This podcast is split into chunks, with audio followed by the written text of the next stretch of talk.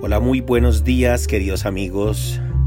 Gracias por conectarse a escuchar este libro que estamos leyendo y que no será el primero.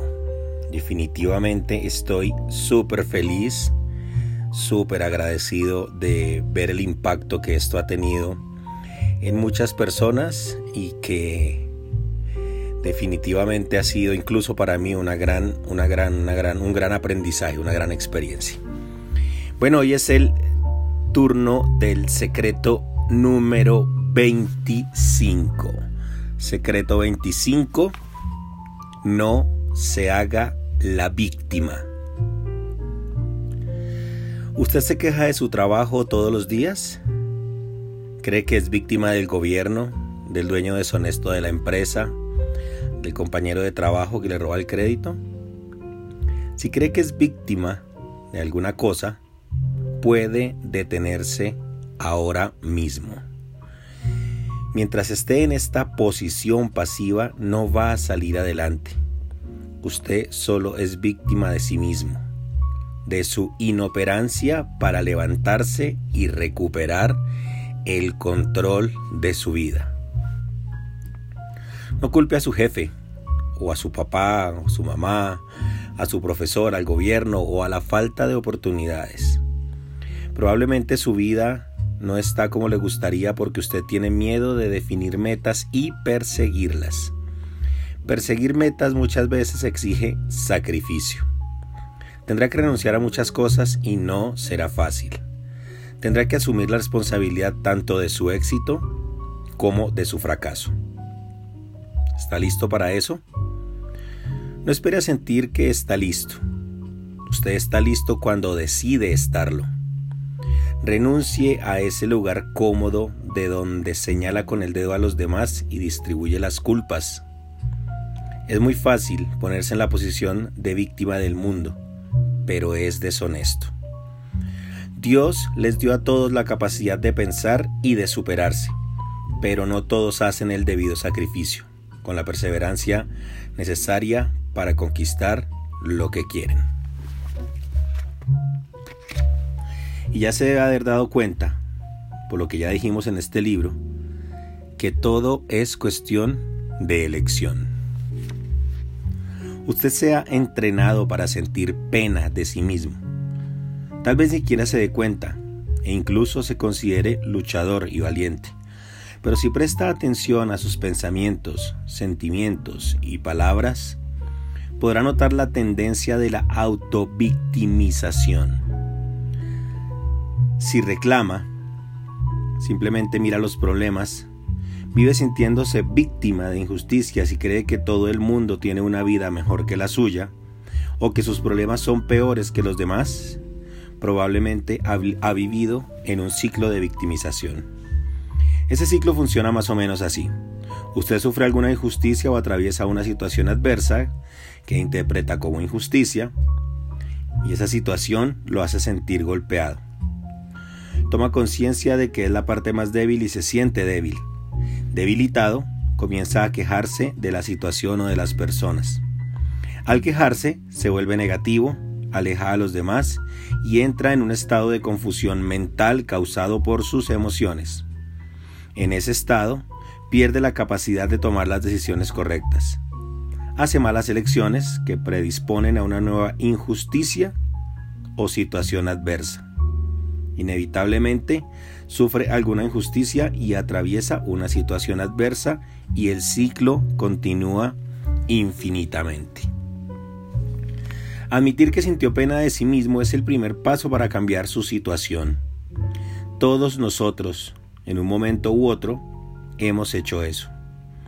Es natural del ser humano asumir el papel de la víctima, sea por no querer admitir un error, por no querer asumir las consecuencias de sus actos, por miedo de actuar o por algún otro motivo igualmente malo.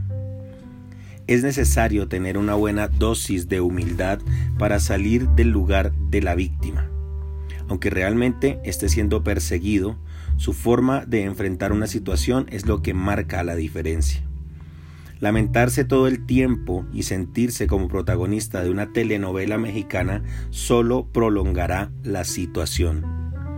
No haga un escándalo por sufrir una injusticia, como si eso no le pasara a nadie más. Confíe en Dios y siga haciendo lo que debe hacerse. Manténgase concentrado en sus metas y en lo que debe hacer para alcanzarlas. Si confía en Dios, deje que las promesas de Él se ocupen de lo demás. ¿Qué promesas? Esta, por ejemplo. Confía en el Señor y haz el bien. Habitarás en la tierra y te apacentarás de la verdad. Deleítate a sí mismo en el Señor y Él te concederá las peticiones de tu corazón. Encomienda al Señor tu camino, confía en Él y Él hará. Exhibirá tu justicia como la luz y tu derecho como el mediodía. Salmos 37, del 3 al 6. Observe que hay una lista de actitudes que debe tomar para que Dios cumpla su parte. Confiar en Dios, hacer el bien, habitar la tierra, alimentarse de la verdad, que le agradecen las cosas a Dios, entregarle su camino a Él. La promesa es que si haces estas cosas, el propio Dios va a satisfacer los deseos de su corazón, hará destacar su justicia como la luz y su derecho como el sol al mediodía. ¿Se puede esconder el sol del mediodía? Imposible. Todo el mundo ve el sol al mediodía.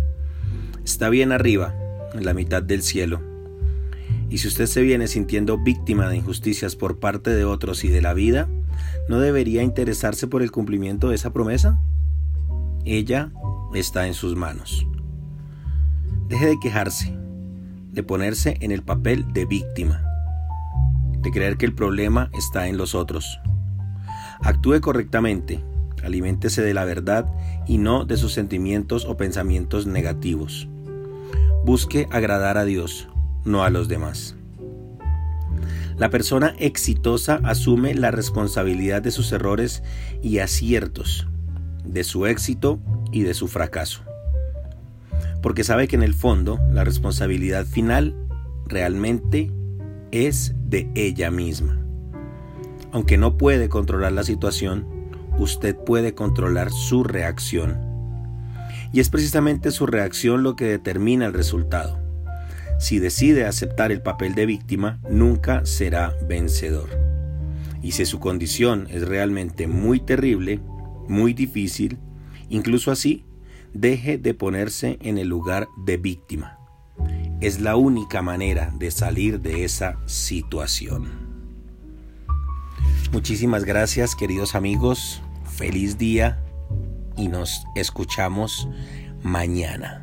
Hemos llegado ya a la mitad de este librazo con un tinte bastante espiritual, no diría yo religioso.